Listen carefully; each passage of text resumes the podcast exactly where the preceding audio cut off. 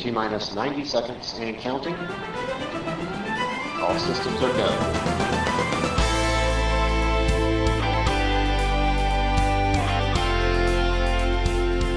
Hallo, leuk dat je luistert. Dit is Save the Earth, de podcast. Mijn naam is Lenny Tameres.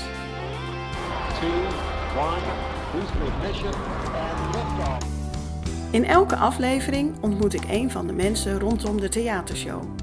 Ik ga op zoek naar de motivatie, hun ideeën en naar de mooie verhalen achter de show.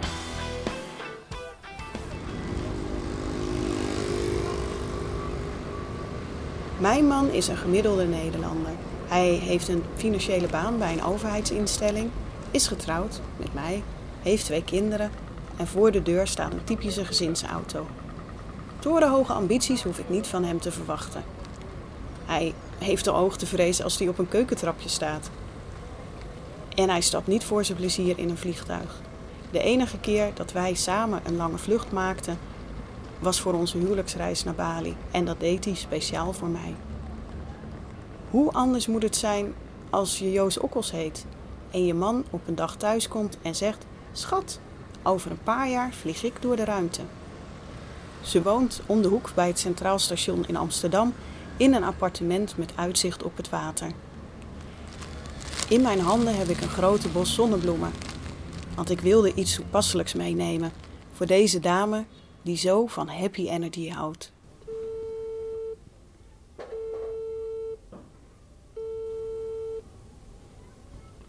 Hallo, Hallo! ik doe de deur open en dan moet je even doorlopen en dan rechts krijg je weer een deur.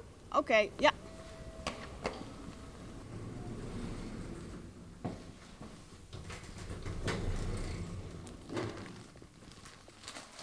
Hallo. Hallo, kom binnen. Kijk eens, je hebt de microfoon al in je hand. ja. eh, ik geef hem eerst die. Alsjeblieft. Oké, dankjewel. Lenny, Dag Lenny, kom binnen.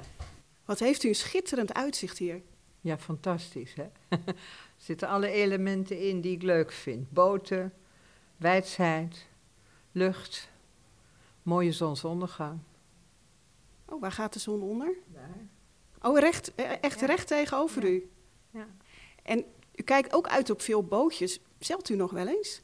Eh, nou, ik ga volgende week weer een keer zeilen, maar dan in Zuid-Frankrijk. Maar ik zeil niet zoveel meer, nee. De boot heb ik niet meer, dus Kunt u overal wonen? Ik denk het wel. Ik denk dat ik wel overal kan wonen. In ieder geval als een aantal basisdingen. Ik weet niet of, of ik in de middel of het oerwoud zou kunnen wonen, maar als een aantal basisdingen er zijn. Ja, ik kan overal wonen in de zin qua omgeving en mensen. En, Ja, want u woont nu eh, vlakbij het Centraal Station. Eh, Ja. Dus eigenlijk in behoorlijk eh, in, in de midden van de drukte. Maar u heeft met uw man ook bijvoorbeeld een huis ontworpen in de natuur in Amerika. Ja, nou ja, het is meer een soort optelsom van ervaringen. Ik heb gewoon meegemaakt dat wij wel altijd met z'n beiden doe-mensen waren. Niet in de zin van, eh, nou ja, we gaan kijken wat anderen doen. Nee, als je een plan had, dan gingen we toch wel echt eraan werken van kunnen we dat ook voor elkaar krijgen. En zeker Wubbo, die liet zich daarin niet weerhouden. Die, die deed. Ik doe het. Was het een soort van taakverdeling tussen jullie? Dat de een de denker was en de ander de doener? Of waren jullie allebei van handen uit de mouwen, we maken er wat van? Nee, het was een heel duidelijke taakverdeling. Wubbo was echt de doener en de initiator, de uitvinder, de onrust. En bij mij zat het denken, het regelen, zorgen voor de kinderen, ehm, de administratie, alle zeg maar routineklussen die ook nodig zijn. Dus als je een huis gaat ontwerpen, dan is hij de ontwerper. Maar dan ben ik degene die iedereen gaat bellen en die zeg maar gaat zorgen dat het huis ook deurknoppen krijgt en eh, een kleurtje. En, eh, Wel zo praktisch. ja, ja, zo gaat dat dan. Want ehm, dat zat ik me een beetje voor te stellen, hoe het is om met een man als Wubbo Okkels getrouwd te zijn. Ja, ik kan me het niet anders voorstellen, want ik ben nooit met iemand anders getrouwd geweest. Maar eh, ja, ja, het is niet een, eh, zeg maar, standaard leven. Ik bedoel, je moet ook goed alleen kunnen zijn, want hij liet me ook erg vaak alleen. En je moet ook geen zeur kunnen zijn, want daar zou hij helemaal niet tegen kunnen. Hoe lang bent u getrouwd geweest met Wubbo? Totdat hij overleed, dat was 45 jaar. Wauw. En elkaar ontmoet op onze dertiende. Dus ik kende hem 55 jaar. En hoe heeft u hem ontmoet? Op de middelbare school. Ja. Op een feestje. Mijn ouders hebben elkaar ontmoet op een feestje bij de middelbare school. Nee, Bubbel was nogal een uitgesproken jochie. Dus die zag mij. Die heeft altijd het verhaal verteld. Daar ben ik me niet bewust van geweest. Dat hij me op de eerste schooldag bij het fietsenhok zag staan. En zei van, eh, nou dat blonde meisje, daar ga ik later mee trouwen of zo. Maar dat had hij in zijn hoofd. En op een bepaald moment in de eerste klas heeft hij gevraagd of hij met me mocht fietsen op zondagmiddag.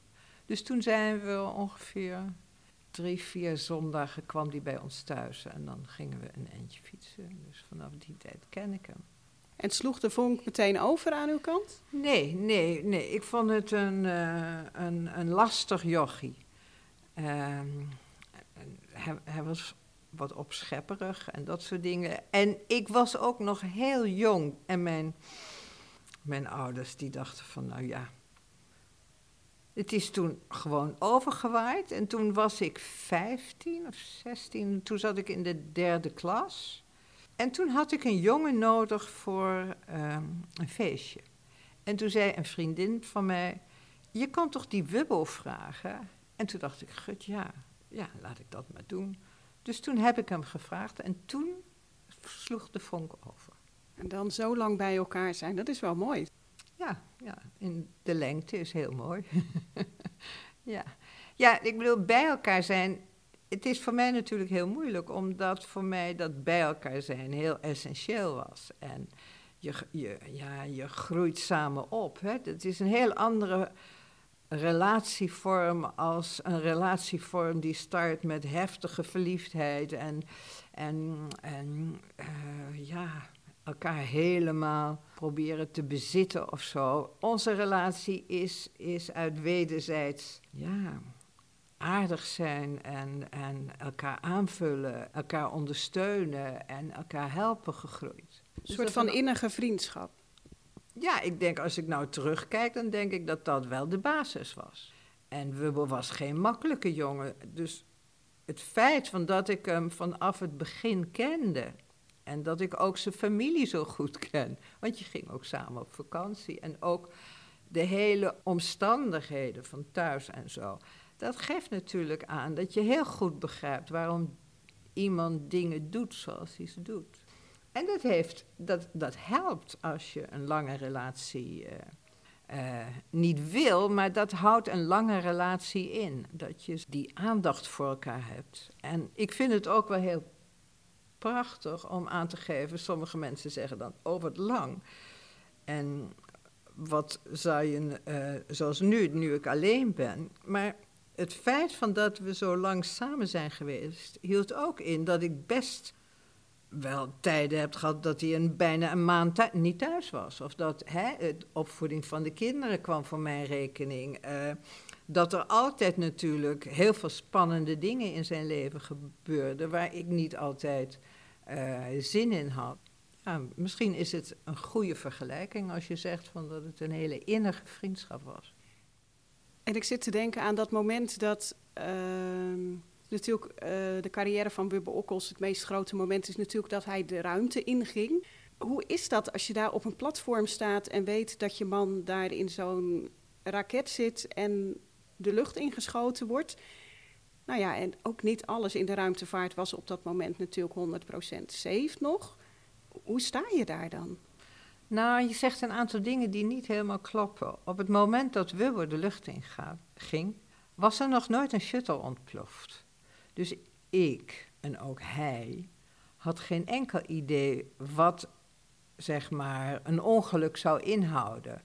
Er werd ons altijd verteld, nou ja, als er iets mis is, dan kan de shuttle nog uitwijken naar Spanje of naar Noord-Afrika of Australië. Er waren allemaal uitwijkmogelijkheden voor als er bij de lancering iets uh, mis zou gaan. En voor de rest is dat heel moeilijk je voor te stellen hoe iets kapot ging. Ik heb pas het gevaar gezien toen de Challenger, nadat Wubbel gevlogen had, ontplofte. En dat was januari 86. En toen zag ik pas wat het inhield. En toen ben ik ook wel echt heel erg geschrokken en heel bang geweest. Nee, dat, dat begrijp ik inderdaad. Dus um, dat gevoel had u niet. Wat voor gevoel had u wel toen u daar stond? Nou ja, en dan krijg je zo'n lancering. Hè. Die lancering is in 85. En wij gingen in 1980 al richting Houston. Nou moet je nagaan, 1980 Houston, vijf jaar, vier, vijf jaar trainen en daar zijn.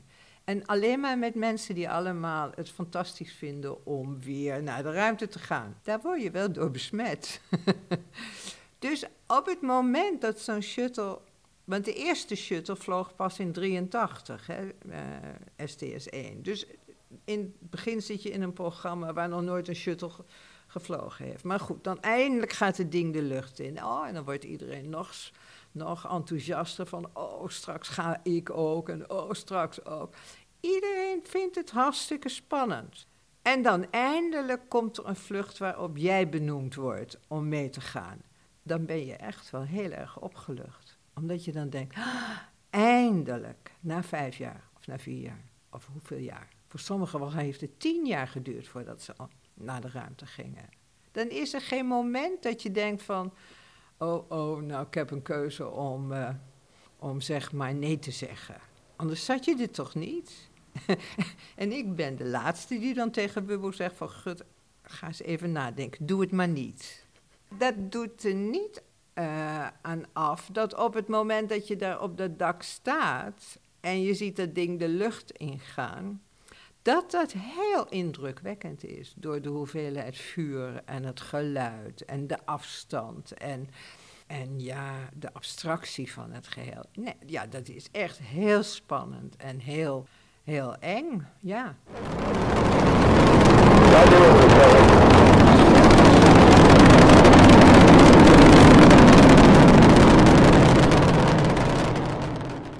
Als u uw ogen dicht doet, ja. ziet u het dan weer voor u? Oh ja, mijn ogen open ook. maar dan zie ik het achter mijn ogen. Bedankt voor het luisteren. Op deze plek is nog plaats voor een podcastsponsor. Blijf luisteren, want volgende keer hoor je deel 2 van het interview met Joost Okkels. Dan gaan we kijken waar de duurzaamheid van haar en haar man vandaan kwam en hoe ze nu in haar eentje verder gaat.